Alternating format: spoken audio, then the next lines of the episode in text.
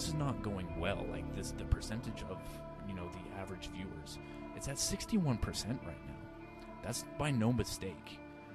The Mandalorian got good reviews because it had a good story and a good follow up. Yes, it always needs help with these characters.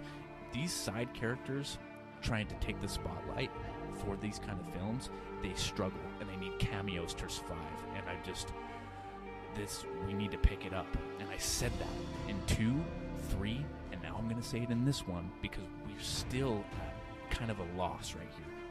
What if he calls in a favor from freaking Din? It's like, hey, remember how I helped you get that baby back? You owe me, dude. Like, what if we get that lined up? I would love to see. I would love to see Din back in this. That would be such a cool. But I, I think that they'll go another route. Wouldn't that be something? Do you think he's gonna bring Bo-Katan? I mean, he's got the dark saber. Is she gonna go wherever he goes? She's like, as soon as you fall, I'm claiming this thing. Maybe he and uh, Bo Katan are romantically involved now. No, I disagree with that. I'm here for it. I want Of to Of course it. you are. King and Queen of him. Mandalore.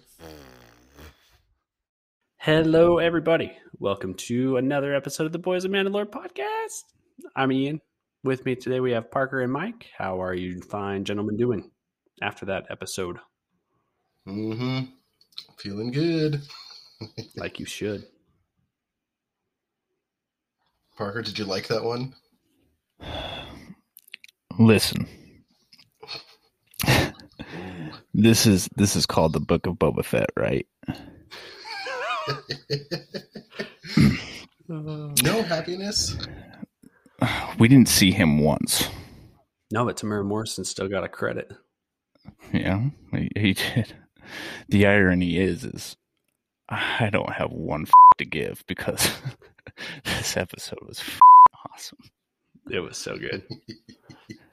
So I got to tell you why because like it was just 45 minutes of this straight of this episode. I was I was happier than a fat kid that stole a full cake at someone else's birthday party.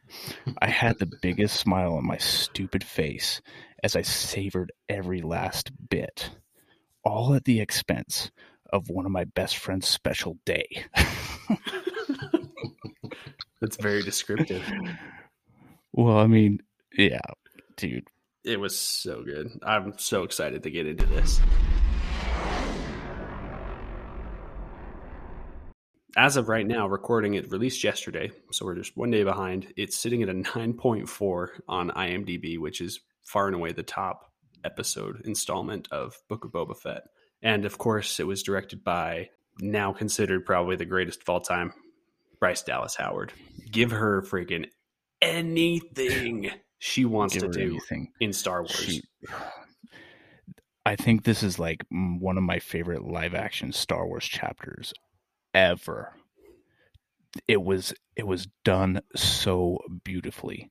The flow, the pacing, the dialogue, the comedy, the world building, the story and character development, the Easter eggs, the execution was Beskar, gentlemen. Dude, there was absolutely no fat on this slice of Wagyu beef. Give me the dude with sunglasses, the mustache, the white t shirt that bounces salt crystals off his elbow, and have him slap my meat because it was amazing. I mean, think about how, like, uh, we're going to talk about this later, but, like, the moment when we see him look into the napkin and he sees Grogu, like, that tiny little moment of that episode was, like, a huge payoff. And that was just all over the episode, like you were saying, Parker. Like, I, even the movements when he when ah, I c- let's let's get into this. Let's get into this. Even dude, the movements of of the ship were Easter eggs. Like, let's get into it. Ian, start us off. Yeah. So we open on what's like the inside of a meat packaging facility. And we see a ton of different Klatooinians. And I thought this was really cool because we saw they're not all the same. Parker, you noted they look like dogs. And now I can't see anything besides dogs. And in this facility, no, in this facility, there's so many different kinds of dogs, and they're all Klatooinians. So I think it's just super Mhm. cool that they expand that way. They're not all the same. and we see this silhouette in front of I don't know what those plastic drop things are called, but you just see this dark silhouette in like two seconds just standing there, and then all of a sudden in walks freaking Din. Man, like we speculated it, and last week all but confirmed he was coming back, but just seeing him on screen was still so unexpected. Seeing him for this long was completely unexpected. A full episode, a full episode. Yeah, I was thinking maybe we'd get five ten minutes of it. Yeah, and not right off the bat either. Like it just went right into it. Like here we are. Yeah. Hey, Mandalorian. It was exactly like it reminded me the way it started of that chapter in season two of Mandalorian, the Jedi, where it's just like, "Hey, everybody, here's Ahsoka," except here we have Mando, and Mando just kind of walks through this facility, just super calm, collected, doing his normal thing, um, in search of what he finds in the back room, where we see who we assume is this leader with a bunch of cronies around him, and basically like, "You look lost. What are you doing here?" And it says, "I've come for Kaba buys," and he whips out his bounty tracker, and he also whips out the puck with the image of the guy on it, and it's clearly the guy sitting at the table, and he's like, "Oh, I don't know who that is. That's not Looks me." nothing like me. he's like, "Oh yeah, not me. I'll t- let him know if I find him." It was very much like the first episode of Mando. Like that's exactly how it goes down. So I did like the callback. It's like because it's just fresh on our minds, right? Yeah, I don't know. Did you both rewatch Mando before watching Boba Fett? I did not. Mm, no, but I know what you're Cut talking about. But yeah, like literally when you get introduced to this character, it's that. Yeah. I mean, he, sa- he says kind of the same You want line. Warm? Or I can bring you in cold. which he totally defends like throughout the other seasons. He's like, "That's my line." so I do love that it's Din, right? Totally is. So then he just kind of drops his guard and it's like, let's discuss our options. But Din is he's respectable and he's he doesn't he doesn't do that side stuff because he knows where that could lead to. And it ends up where they decide to go the hard route. And he he ignites the freaking dark saber and goes ham. And i'm surprised that disney allowed this scene to happen because it is pretty violent. Yeah, you see like two Klatooinians just get sawed in half with the dark saber. but it's so cool and it shows the capability of these weapons right? But what i really love when in this action scene he cuts himself because you know fighting these Klatooinians and and it's really messy and it shows that he's having a hard time wielding this saber due to apparently the unique properties of what comes with it Yeah.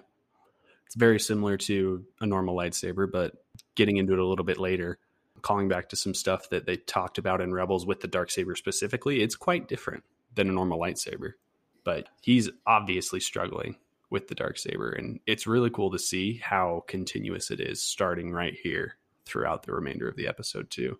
Yeah, I mean, he like drags it across the ground halfway through the fight. like clearly, it's a weapon that he is not. Dare I say worthy to wield yet?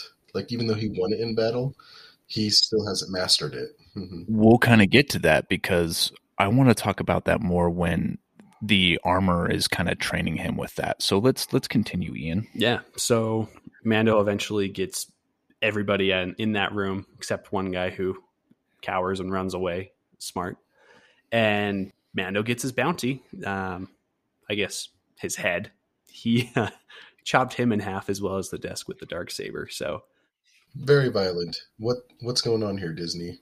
Where's the tone? Like, let's go full violence or full PG, right? That's true. This is after dark. Man, I mean, oh. it's kind of it's kind of like Boba Fett, right? And I see sort of a couple of meshes. Like I'm still I'm still trying in the back of my mind that this is a series of Boba Fett, even though it's a full it's it's a it's a Mandalorian episode. But we kind of see like don't cross him, right? Or he's gonna give you the backhand. Yeah, so Din emerges from this back room, obviously very wounded. He's hobbling. You can hear his labored breathing. And all these worker Klatooinians have like gathered around the boss's office and they see this guy come out with a head in a bag. And Din basically just says, Your employer's dead. He had a bounty on him. There's a ton of credits in there. Help yourselves to him if you'll let me pass. Give me the honor. I love that shot where you can see through, you know, the the hanging plastic of the the blade going thump. Yeah. Decapitated him. And the sound That too. was awesome. Yeah. And then we cut. We get the epic Book of Boba Fett title. And all of a sudden, the only thing that I saw in my mind at this point was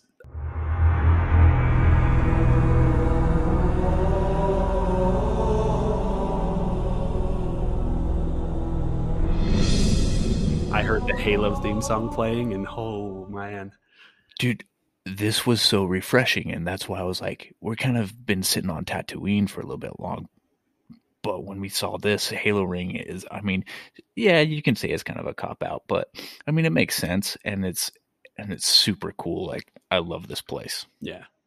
It apparently is called Glavis. And after we get a sweet pan of the ring itself, kind of the atmosphere around it, we see Din hobbling through the streets on his way to turn in this bounty. We see this awesome interaction with a alien species in the elevator, and Din eventually gets to what looks like a club or a restaurant. And he turns in this bounty to some crazy species. I could not tell what it was upon like three rewatches. But he uh whoever he turns this bounty into tries to continue pressuring Din to like stick around, eat dinner with us, gonna give you another bounty, et cetera, et cetera. But Din's basically like, no, here's your bounty. You promised me information and credits. Give me the info. And after some pressuring, they give it to Din. And he quickly leaves. And we see him hobbling around the, I assume, the underlevels of the city. And he kicks in his heat signature tracking in that good old helmet of his. And he starts seeing symbols. I don't know if they're etched if they're like painted, just heat signature painting, kind of point him around the underlevels until he finds a mythosaur symbol above a door and goes in. and what we see is is the remains of his clan and is it apparently it's not looking good because there's only two of them left which is the armor and paz vizsla which is the the mandalorian in, in blue armor and he seeks healing so paz basically patches him up and this was a really cool scene too because like even though it's all dialogue we get a huge history bite of Mandalore, which is something that I think the audience that doesn't know Mandalore the way we do, it kind of gets them up to speed. Yeah. It was awesome the way they they fleshed this scene out because it answers so many questions and it answers them perfectly. Yeah. And was it just me, or I tried to find this and I don't believe I ever got a solid answer? But Paz Vizsla's voice sounds exactly like Jon Favreau. Mm. And Favreau actually did the voice for Pre Vizsla in Clone Wars. So that would be pretty cool if it is him. Yeah, we'll have to see if that's true or not. So yeah, Paz is patching up Din, and the armor questions what weapon could cause such a wound. And Din basically says, "Hey, this one." How did she even know? Did she, she smell like his burnt skin or something like that, or what? She didn't even she didn't even oh, turn around. Of her. What do you mean? Yeah, she has a couple things. She's a gangster though. She's mm-hmm. she's the elder. She's the only kind of library of Mandalore in a sense. I mean, we still have Bo-Katan out there and and her crew of misfits. Yeah, like you said, Parker, we get a sweet refresher on the dark saber, its significance. Um, she notes that there is like a prophecy that says if the dark saber is not won in combat, or if it falls into the hands of the undeserving, it will curse the nation. It will curse Mandalore to waste. Right, but I mean, as as Paz is is patching Din up, you can see his attention like flip like a light switch because Paz is is the descendant of the Vizsla house. Tarre Vizsla is a former Jedi, was the only Mandalorian to become a Jedi that forged this blade, which is the dark saber. So you can tell that he's jealous and he feels entitled right at the get. And when he starts to learn about Din's how he came to acquire that dark saber, it wasn't in the way of how it's supposed to go or you know he he won it during combat but he did not kill Moff Gideon. And we learned that Moff Gideon is under arrest by the rebels essentially or the republic. And it's possible for him to come back but like you were saying before is that the line i think it says if it's not won by combat and it falls into the hands of an undeserving it will be cursed unto the nation. So this is interesting and i think this is the curse that possibly plagued bo-katan because it was gifted she was gifted the dark saber by sabine right? She didn't win it through combat that's right so everything from that moment forth seemed to be going wrong. I'm talking about Moff Gideon, the purge, the destruction of the planet of Mandalore, and her obtaining the saber via combat. I guess like her reign of Mandalore was immediately cursed, is what I'm trying to say. Mm-hmm. And I guess we're only getting this one side, right? We already have conflicting stories between Mandalorian and this. Well, kind of, but maybe maybe that's why Bo-Katan, like you, if she already accepted the saber from Sabine when she gifted to her, you can see why she was so hesitant to take the saber when Din tried to re- relinquish it to her, because now everybody kind of blames her from if if they believe this prophecy. She knows that no one will follow her again if they deem her unworthy, right? And if she doesn't get this saber the way it was supposed to be obtained through combat. Yeah, definitely. Yeah, the symbolism. You see her step back when when Din offers it up, and so I think she's starting to believe into that curse and is is a little you know sketchy about it. Yeah. At this point, Din mentions, "Oh, I met a Jedi," because she gives him the history that says Tarre Vizsla was a Mandalorian Jedi. Din's like, oh, I met a Jedi. And then the armor immediately is like, oh, perfect. That means your quest is done, right? You can rejoin us and help build this covert back up. Din's like, yeah, yeah, I guess so. And then, like you said, Parker, we get Paz just continuing to question Din about, you know, how did you get it? The blood of millions of Mandalorians is on Moff Gideon's hand. And one interesting thing here is that the armor says that there's a myth that denotes that the mythosaur rising up would signal a new age of Mandalore. And that got me wondering Mando season three? Could he be the symbol of the mythosaur? That seems to be the direction, right? And I can and I kind of will peel back the layers as we progress through the dialogue, but well, he is a nuanced character, right? He's taken off his helmet. We'll get to that in just a sec here, but I think it's definitely setting him up to be that.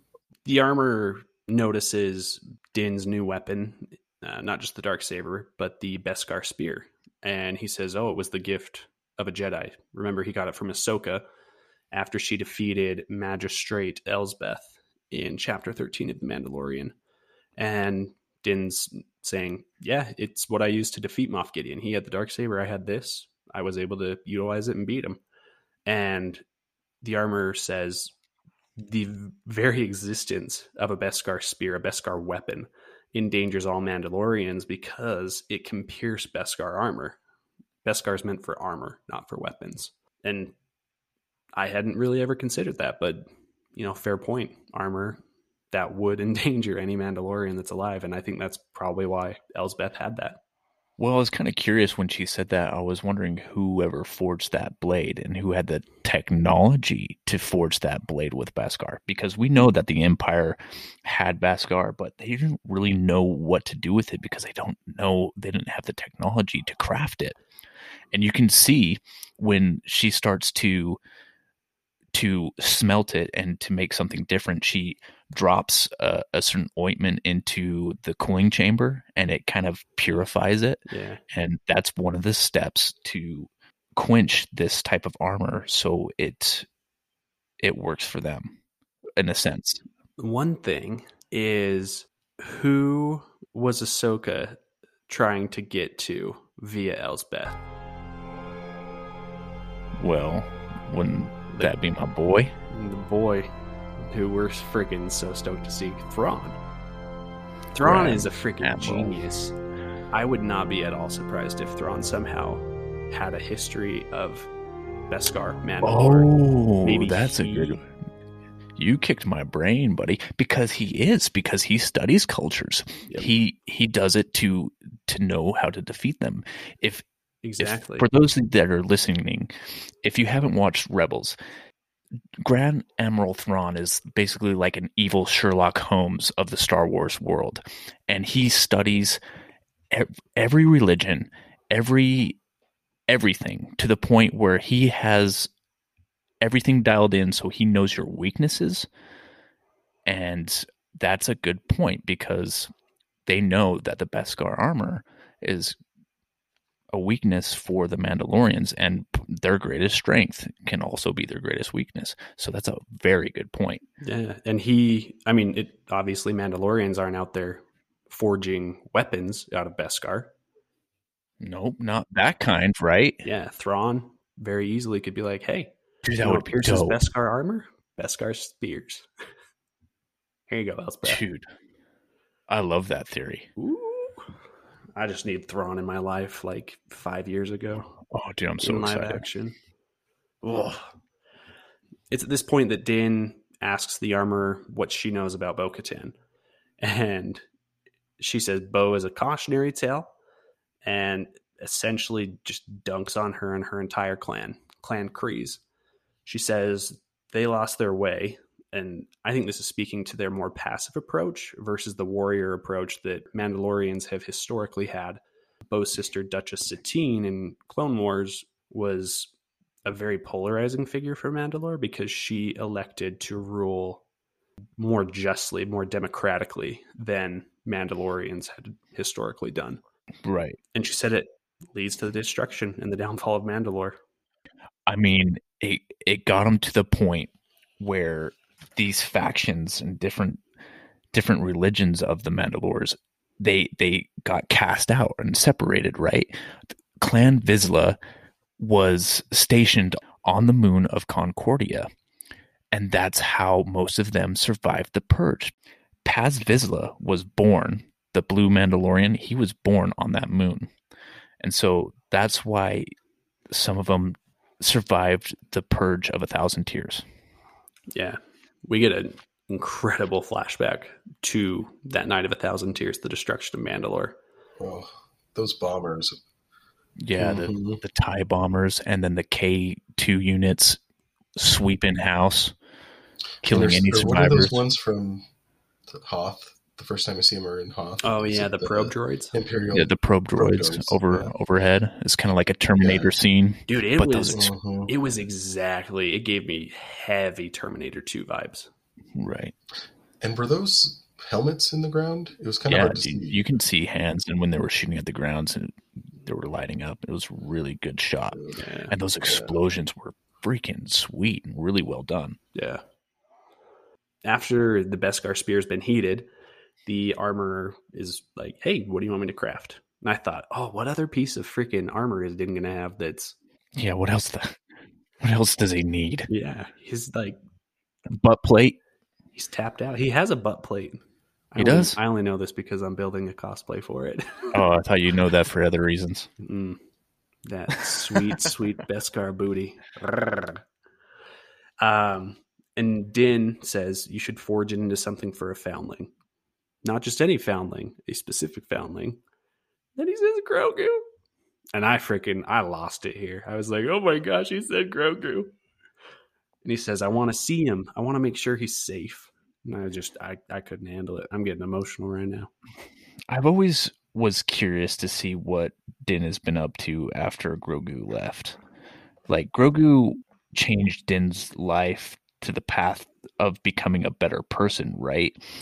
And he was kind of like a moral compass that drove him to serve a greater purpose. With Grogu being gone, you kind of feel seem like Din is falling back into his old habits, like that of bounty hunting Mm-hmm. and then going back to the clan, renouncing like trying to to fit back into this family when he when he did take off his helmet. And I think he just fell back into his comfort zone because he kind of lost purpose in a way. I mean, what are you going to do? Grogu basically made Din a father. Like all those things you said, I feel like happen to everybody when they become a father, when they become a mother. And then to have that ripped away from you, I'm sure off screen, Din's been very troubled, emotional, and trying to maybe cover up and just go back to what he knows, what he's done for his whole life. Right. It's kind of sad. I want to see his armor. All I could picture was Grogu in Mandalorian armor. So I'm ready. Show me. I I don't know what to think that they crafted because you see like little ringlets. I think it's just a chainmail shirt, like you know in the Lord of the Rings where he had Mi- Mithril, Frodo Baggins had Mithril. I think that's kind of like the same kind of thing. could be. It's just just a chain link shirt or kind of to fit underneath his robes. You don't think it's going to be a sweet Beskar chain? Courtney said maybe it's a little Beskar necklace, and then he could put the little shifter ball from the Razor Crest on it. That would be cute. Courtney said that. Yeah, she was. I thought oh. She needs she needs points. I would have never thought of that. I wouldn't have either. Oh my god, that's hilarious. Love it. Yes, I agree. But then, Mike, you brought up the point, like her packaging of it, like the way she tied the little knapsack. It legit, it it looks like Grogu, and I couldn't, I couldn't handle it. Oh, anyway, let's progress before I start crying on the podcast. we see Do it.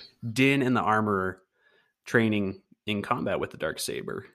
And what is she saying? Do we know what she's saying? I think she's all? just counting. She's no, she well, she is, but those are actually moves um that he's he's doing and training that way. But I know they're names of, of moves that he's supposed to to swing with his saber. and he's again really really struggling she says you're fighting against the blade and din even says it's getting heavier with every move Yeah, it's kind of interesting, right? Is because when when Din acquired the dark saber, it comes with like this responsibility, right? And he's he's essentially the leader of of Mandalore.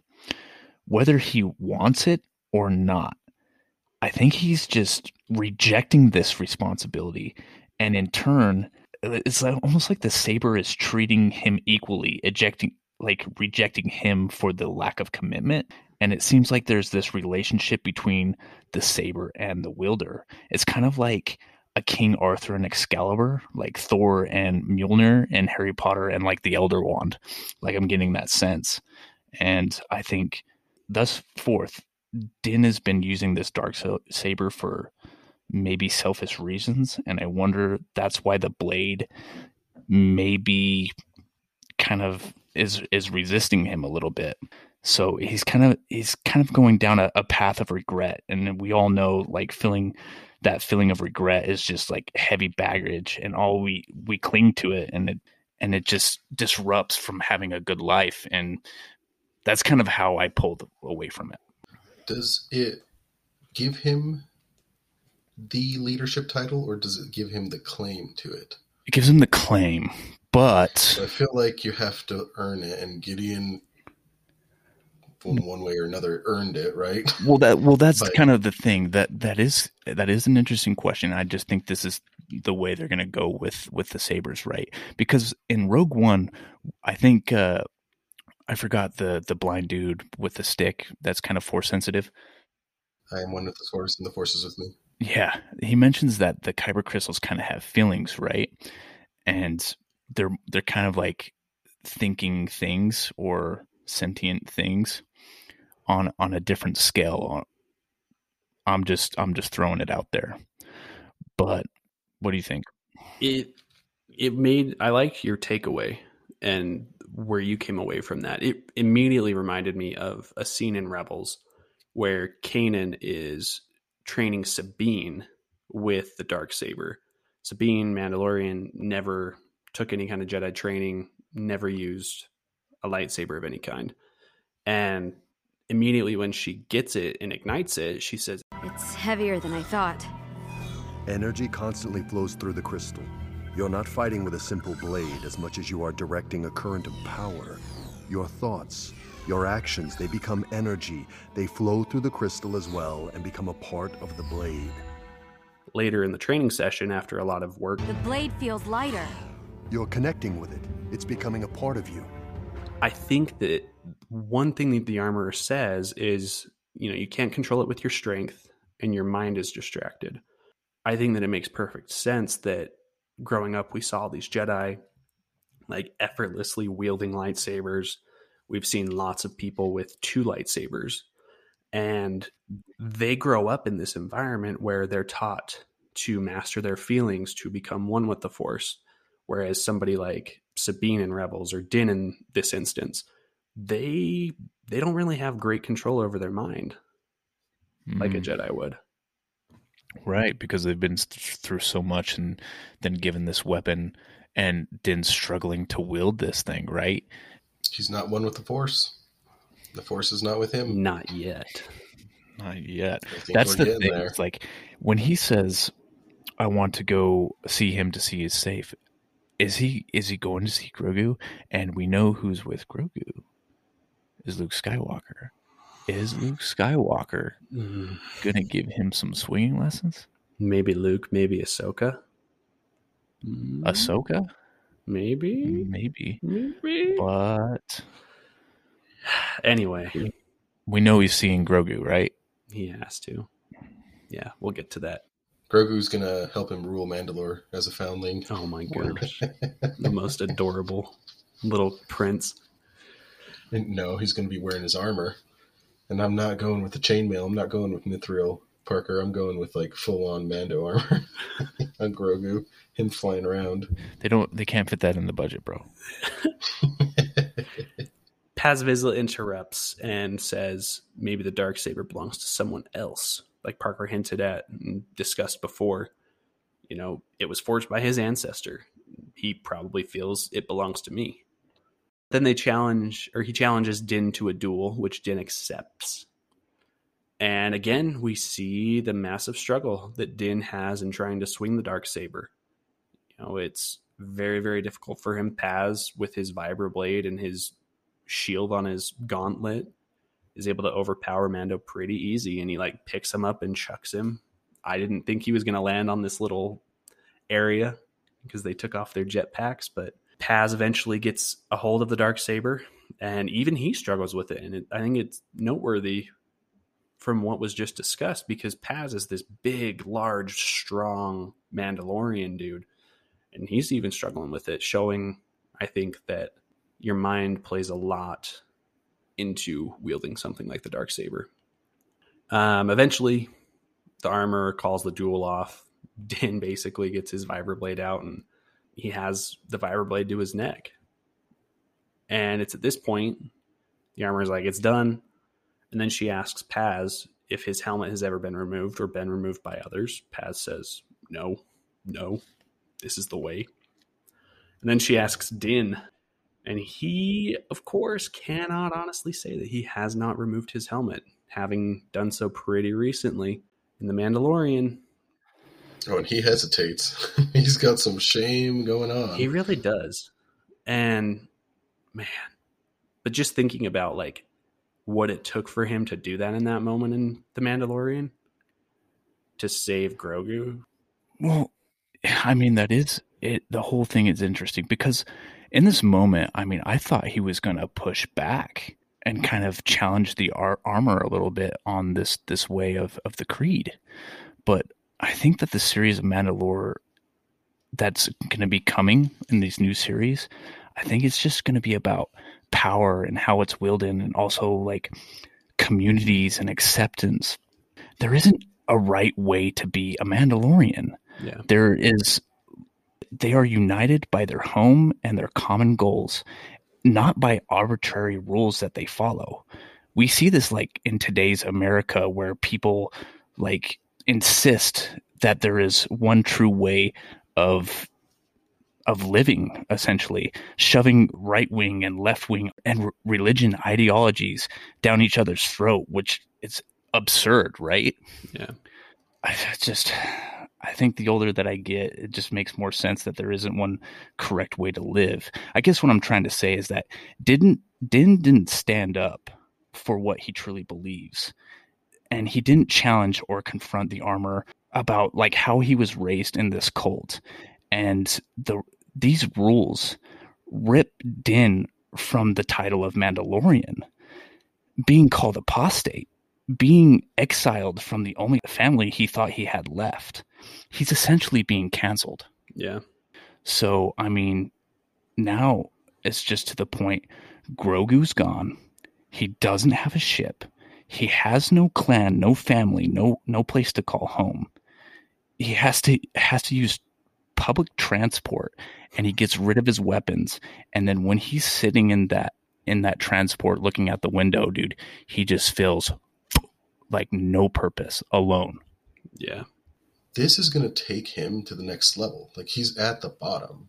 Like Right. he still has claim to the throne. He still has Mhm. he's wielding the dark saber. He's lost his trainer, but now he has to go learn how to do this on his own. So I think that whatever comes of this, right? And we already see him going towards some good ways. We'll talk about it in a minute. Um, specifically referencing like that he doesn't ask Boba Fett for his money. He says, "I'm going to do this for you because I'm a bro." Like I see that Din arc going towards the true leader of Mandalore. Exactly. Like you were saying about like our country, like destruction comes from that, right? Right. And I think with and and Boba and Din's kind of way of finding themselves and kind of recreating themselves in a sense. Boba's kind of a good example of of leadership and how he wants to to lead. And so when they get together, I maybe Din can see that and start to come around the idea of maybe he can start his own family. He has the sword. And if he's willing to take up this challenge, he can he can follow in kind of Boba's footsteps and build this empire and and this home that all the Mandalorians desperately need. Uniting the Bo Katans, the Boba Fett's, Correct. and these cult members because like Bo Katan clearly does not like Boba. I've heard your voice a million times. you know, that's what she said to him. No, well, yeah, Bo Katan doesn't like Boba because he just thinks he's a clone like every everyone else, right? But we know for a fact that Boba's kind of steering his own ship at this point, and it and that's not the case. So that's more story building that maybe we'll get down the road. Yeah. Uh, Din arrives to Mos Eisley via the Starliner, where he quickly goes to pay a visit to good old friend Peli Motto, right in the nick of time, because she's fighting a womp rat. I believe snapped up her little BD droid. Shout out to BD1 from Jedi Fallen BD one, bro. I don't know if it's B. I don't know if it's actually his droid, but it's so cool to see this droid in live action. Yeah. This is what I'm saying. It's just like they're they're hitting the buttons. They're hitting all my buttons very very nicely. Yes. I mean, we went from like the handkerchief Grogu right to BD, and I'm like, okay, Bryce, just keep it coming. Yep. Just keep it coming. We're ready. Absolutely. Din shows up and caps that womp rat. he sure does. And we find out that Din is there visiting because Peli apparently reached out to him and said, Hey, I found a replacement for your uh, Razor Crest, which RIP Razor Crest. We'll never forget you. Because I was just like, why is he randomly showing up on Tatooine? Like this doesn't make sense. But now I'm like, oh, okay, Yeah, that's a good answer. absolutely a very good answer. And Peli takes him back into her hangar. We see this special little ship under some tarps. She pulls it back, and what do we see? We see the N1 Naboo starfighter. Oh my god! Duel of Fates playing right now. Oh. Listen, this is what I I love most about this episode is that the facets of the gym just shimmer from all directions from from Star Wars content. We have Tatooine that like ties us into the original tr- trilogy. We have the N1 starfighter, you know, paying homage to the prequels. We have the BD1 droid that hits the video games. We have the dark saber that hits the animations. We're taking care of the mass umbrella of consumed content by fans. And I'm sure it was fun for the average view- viewer, but holy shit, it was just a treat for the hardcore fans. Yeah. I mean, I know the whole episode felt like just Easter egg after Easter egg, and I was just sitting there with a big goofy smile on my face, like wiping away tears constantly. And this is how you do a building montage. This took 10 minutes. Like 10 minutes in this building time. I loved every freaking second of it. it was It was so cool. But Din's Din's kind of pissed. He's like, "That's not a Razor Crest. you told me you had a replacement for the Razor Crest." And Peli's like, "Well, let why don't you reserve your judgment and we'll build it because it's not finished, and I'll give you some custom mods, make the ship even faster." And one really useful thing that'll come in handy for Din, I guess, if he continues bounty hunting, is because it's pre-Empire, it doesn't have any sort of um, tracking necessary that the Empire instilled when they ruled the galaxy. So it's off the grid. Pretty cool. Not a lot of cargo though. Like, do we have any speculation? That the thing. I do have a speculation on that because this is kind of what I was saying is that he was starting to fall into his old habits of of uh, being a hunter again, right? This is kind of detracting him. The ship is detracting him from doing just that because he doesn't have a cargo hold to froze carbonite people, you know, and bring them across valley. It's just a, a small fighter meant for for him and possibly someone else because the whole of the the asteroid droids has been carved out and it looks like it might fit a Grogu in there. Mm-hmm. It's got its own little space-proof Little dome. dome. I'm like, oh my gosh! If we get a scene of those two flying in space and we just see Grogu's head popping out, and like looking around, I'll just be a puddle. But yeah, this this freaking build montage was incredible, and it it had like character progression. It had awesome bits from all the different droids we've seen. We see Even with the BD-1. Jawas, apparently they're furry underneath there. Dated a jowl for a while. They're quite furry. Very furry. I know this show is very fond of like giving us the reproductive habits of furry creatures. we had the banthas last week. We got Jawas this week. Those lips. Ooh. Now I can never stop thinking about the lips because of Biz. they mod this baby out. Like it's incredible. So dope. So dope. It's like a, a muscle car. Yeah. He's got making sure everything is just it's just coming out of the hole of the ship, right? Just it doesn't quite fit, but they make it work. And some of the Easter eggs of the I think like the power converter, I forgot what it is, but um Han Solo is like an Easter egg of Han Solo using it to to uh, stall the trash compactor from crushing Luke Skywalker and Princess Leia Yeah. And the trash compactor. So Which and the Jawas apparently Din's like, hey, I need one of these parts, and the Jawas came back a couple days later, and he's like, well, where did they where did they find this? Peli says, oh, they just ripped it off of a pike ship. Right, and so you get the little connection of the Pikes still roaming Mos Yeah. Eisley. Peli says, ever since they've been moving spies through the system, everything's gone to hell, and like the authorities can't do anything with them. And exactly, that's exactly it. It's just tying in what we've been getting with Boba Fett. Getting him to like actually get some stuff going. But yeah, like I feel like Din has to feel bad for those Jawas because he did give them a tip to Peli's demise. And um I mean, the last time he saw Jawas, he was like eviscerating them, just making them disappear, ghosting them With his and, like, pulse rifle, hitting them out of there. Yeah. So I mean, like, What? Whoa, whoa, whoa, whoa! That is interesting, right? Because the Jawas was was he was jacking the parts from his ship, and now they're giving parts for his ship. yeah, and he's like, hmm, where are they getting these? It's just a cycle of life. Mhm. So very furry, very furry. furry little buggers. Finally, the ship is complete, and Peli specifically notes that she hogged out the droid compartment. And like we said, it's fitted with like a little airlock. I mean, I guess if he wants to bounty hunt, you could shove somebody in there maybe, but it's it's gonna be Grogu. And it's finally time for a test run. They just go full bore, no diagnostics. So dope. Oh, Well, Din is like worried about it, and she's just like, "Go, open her up." Right. she's current. She's purring like a kitten.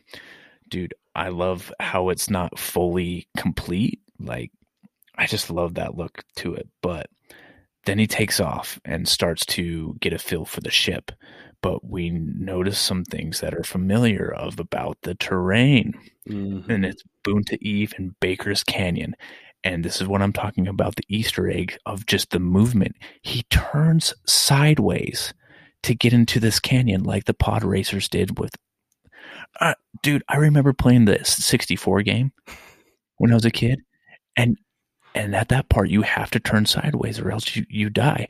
And I remember doing that all the time.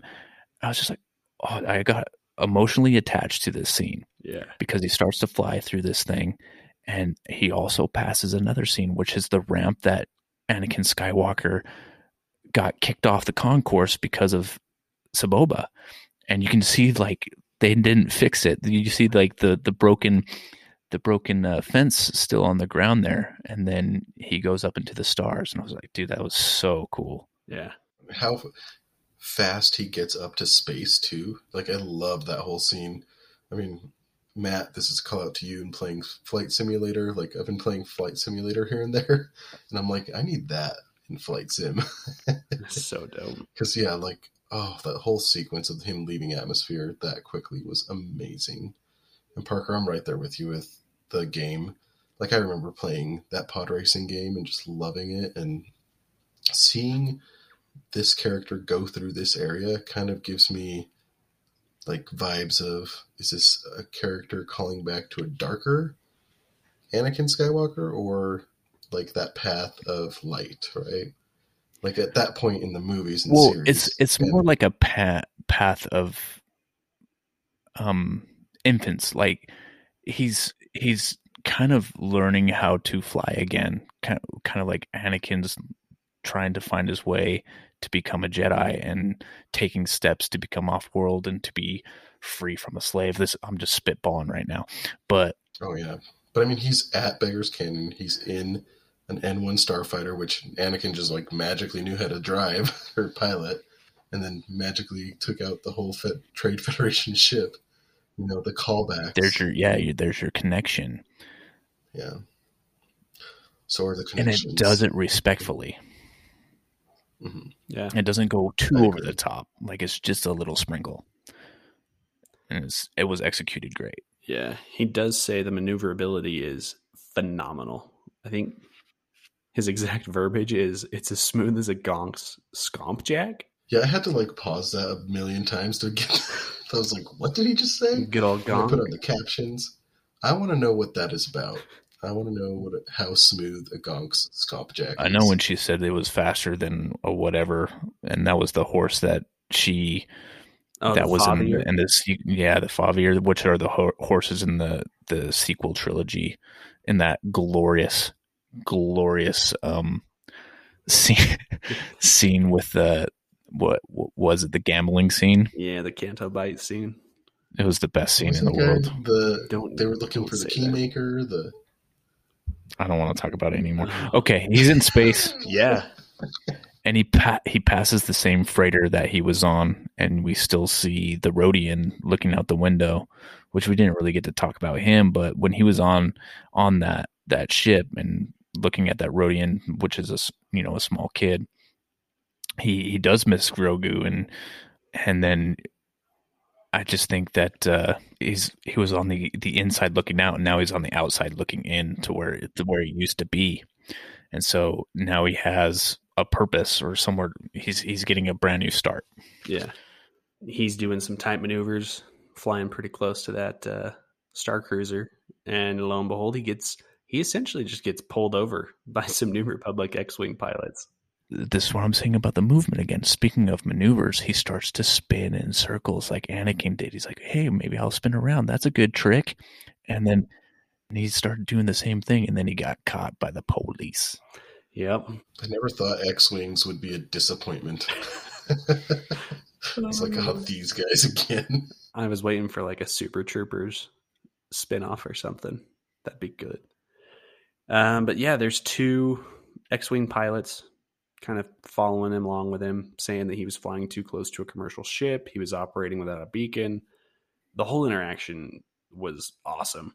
The young pilot, you have a very gung ho young pilot, like new Mhm. kid on the block who wants to pull everybody over, give everybody a ticket for going two over the speed limit. And then you have the old veteran, and he kind of cuts in, and the older pilot says, I love it so much. we'll let him we'll just let him off with a warning. And then din's like oh thanks i appreciate it. And he's like you're hold on your voice sounds familiar. Did you used to fly a razor crest? And din's like i have no idea what you're talking about dude. He's like can you uh come down and answer some questions? And din just hits this switch and he is gone.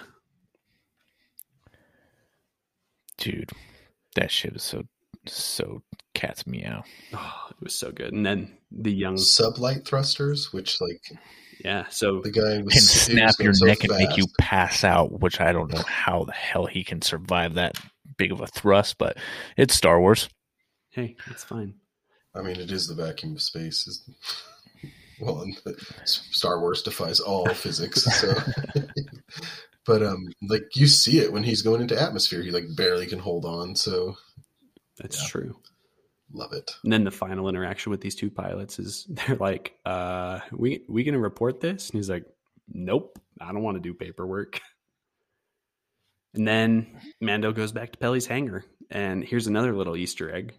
She asks him how it was, and he says it was wizard. Wizard.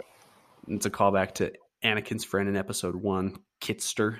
I think he says like that pod racer is so wizard or something. So Wizard Annie, how you get so lucky? Yeah, That's what it is. and Peli's like, "Oh, good. I'm glad you like it. One of your friends came by and was asking if you were looking for work, and I, I don't know, just asked if I had seen you, but we locked her out. Don't worry." And then Fennec's like, "Hey, what's up? I'm up here." And she comes down to Din, says, "Are you looking for any kind of work?" And Din assumes it's like a bounty contract. She's like, "Nope, not a bounty. We just need some muscle." Din kind of connects the dots and says, "Oh, for Boba." Fennec says, He sure would appreciate it. Tell him it's on the house. But first, I gotta pay a visit to a little friend. Yeah. So this is kind of the only th- gripe I have with this whole thing is that so is he going to see Grogu before he helps Boba? "Who knows?" We have two episodes left. Okay, now we're co- this was awesome. I love every I love every second of this. So if if we get another full episode of The Mandalorian like we just did, isn't that seem a little distracting? It'll be a lot to tie up in one chapter. That's the thing is like I don't want the book of Boba Fett to be like a complete loss and out of focus on the character of Boba Fett. Like I want to see the Mandalorian and I'm excited to see where this where it goes, but there's just there's just not much time left is what I'm I'm feeling. Like seeing one chapter of Din is super cool. Two chapters back to back, that is a complete interruption. And it, it got me thinking that there is no way in my mind right now that we're only getting seven episodes of Boba Fett. You think there's a second season? I think there's going to have to be because even as is, if we get two chapters dedicated, like full hour long chapters, I don't think they can wrap it up. So I wouldn't be surprised if I I worried about this, dude. I'm like, fuck, what are we doing? yeah. What are we doing? Like, uh, we're still at a loss, right? We still, I have no answers. I have no answers. And for them to, and in the back of my mind is just, I don't think they have enough time to successfully stick this landing if they're going to try to do that. yeah. There's no way. That took way too much time from the character arc. Yeah. I think that we're going to get some kind of high and mighty, like Game of Thrones style season finale where maybe they're lining up to go to war with the Pikes and then it bleeds into the first part of Mando season three and we get an eventual second season of Book of Boba Fett. I don't know. Because, yeah, there's not much time. But some people that I saw on Discord had posted pictures that crew members had shared, like swag that they got. And everything said the Book of Boba Fett production team season one. So, I don't know. Give me more. What are they going to, Well, they got to flesh out the bikers, so we definitely need at least two episodes. what do you mean the bikers? What are you talking about? They're dead. Boba blast them. Are you talking The about the, bikers. are you talking about the scooters? The mods. The Vespas? Those aren't bikes, bro. Those, the segways? yeah, you can call them that. No, I, I'm with you, Ian. I think that it's definitely going to be a second season. Like, there's too too much that we can. It's going to go back and forth with Mando too. Like these stories are going to align. And I also think that I think that the Book of Boba Fett, The Mandalorian, and the Ahsoka show will all kind of intertwine with each other and eventually culminate into how I feel something. about this. No, I don't think Obi Wan will because Obi Wan's No? set in a very distinctive time frame before a And it's and it's back Yeah, long past before this time frame. Got it. But I mean, I I do see kind of like the stories that are linked in the sense that Boba is has left hunting behind, like I said, to become a leader. That's exactly, and like I said, um, I think that's exactly the example Din need in order, like the responsibilities that he's accumulated from the dark saber. Um, so that's where I kind of think this is meshing. I mean, we didn't even see the character Boba Fett, but like he says, uh, I'm really curious yeah. to see what six and seven is going to be. Episode six, chapter six, will be directed by Dave Filoni. hmm So should be should be great. Has he directed anything Yeah, he's as of done, late? he's done a few of the Mandalorian through season one and season two. He directed the episode with Ahsoka, so maybe Din's gonna get some dark saber training from Ahsoka, but I don't know how I feel about this. we'll see. You're gonna love it. I mean, if if the episodes was like today's, like that's the only thing that's this episode was so cool. Like they they nailed it, but taking a slice out of Boba Fett's cake was it's just a little weird. It just f- kind of felt weird, but it was definitely in a good way. Yeah, I mean, hopefully they bridge the gap and everything feels very cohesive when it's all said and done. We'll see. hope you know what you're doing. But did you you can just feel like the the budget between that particular episode versus the previous of any of the book of Boba Fett's like you got eh, eh, We're gonna splurge for this one. I mean, I mean, obviously they made made a complete prop of the ship, and that ship's going to be around for the the third season of the Mandalore, and then also like the the scenes and production and the sets of this episode were way top notch and high quality. Even Mos Eisley looked like OG in, in the prequels. Mos Eisley, like Yeah, it looked really good. Other than Boba Fett's Mos Eisley, which was a couple of huts when he went to go visit the Pikes, right? It just didn't seem like Mos Eisley. maybe outskirts. Maybe. Just pointing that out. Yeah, I'm done complaining. This was really good. give give Bryce Dallas Howard whatever she wants. Give her a blank check. Love give her, her. a, give her a trilogy. Give her a show. Give her anything. Dude, the after female dude, the female directors are killing it. Yeah, they really are. Wow. Dig it. Anything else in closing? Or do we say these things in the name of the Jedi? Amen. This is, uh, I guess, maybe now we can't say this is the way. Ugh.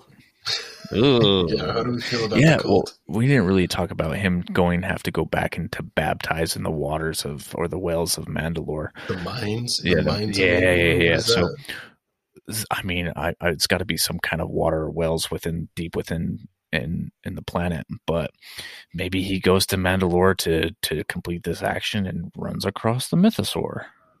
Who knows? Mm. And this thing is not real up until now?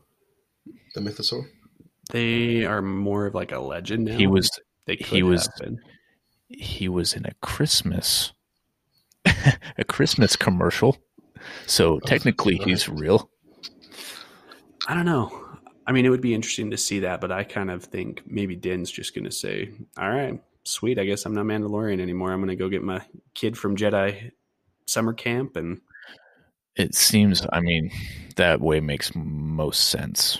And that's why I was just thinking why didn't he do that in the first place? But like I said, I think with him losing Grogu um kind of rattled his his uh, reality cage a little bit where he stands.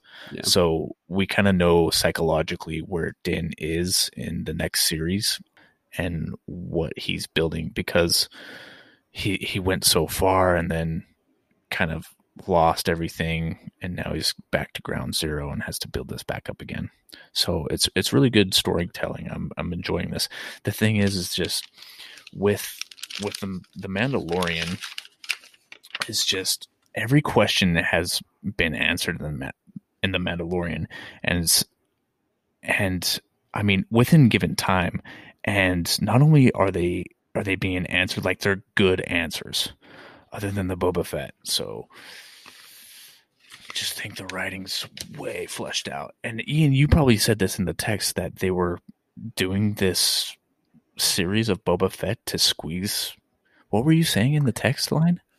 with it being such a limited seven part series, I almost wonder if they had delays that they knew they were coming up on for season three of The Mandalorian, and they said maybe we could squeeze like a handful of episodes out for Boba Fett real quick because they're filming season three right now for Mando, and maybe they thought that they needed to give audiences something to kind of tie them over until season three comes out, hopefully later this year and still kind of add stuff to the world. I don't know. Just the whole seven episode series seemed a bit weird to me. It seems like a decision a corporation would make to keep us attentive. Yeah. now that you mention it, Keep the Disney Plus Plus subscriber numbers up. Yeah, exactly. Just like Mark Campbell said, it's not about quality and if the story is good.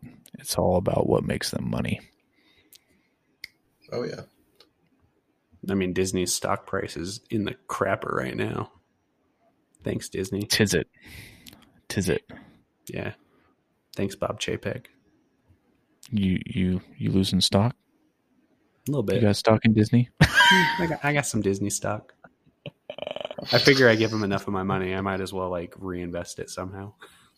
You might as well gamble it. Yeah, why not? But yeah, Sounds like you need a financial advisor.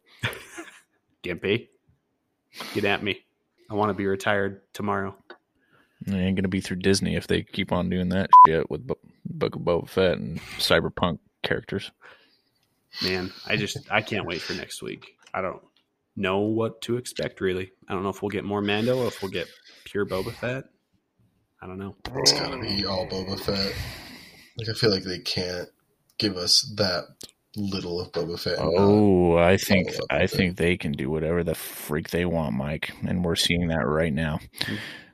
And Give we're us we're closing this stuff because we're starting to ramble now. But I'm super happy that this episode exists. Uh, I enjoyed every second of it. Yes. Um, just the one line where he's going to go see Grogu before he helps Boba Fett when he needs help now just kind of blew my mind and threw me off a little bit. We got two more episodes. Don't know if we're going to even close this thing or wrap this thing up. So it, it sounds like we're getting into season two, and these filler episodes are gross. Just give me all the Star Wars content. I just pick it up, Boba Fett. Pick it up. Every time you say that, we get a banger episode. So let's see. Good. Pick it up. Pick it up. Pick it up. Pick it up. Give it to us, Filoni. All right, guys. I'm done. all right. This is kind of the way. Yay.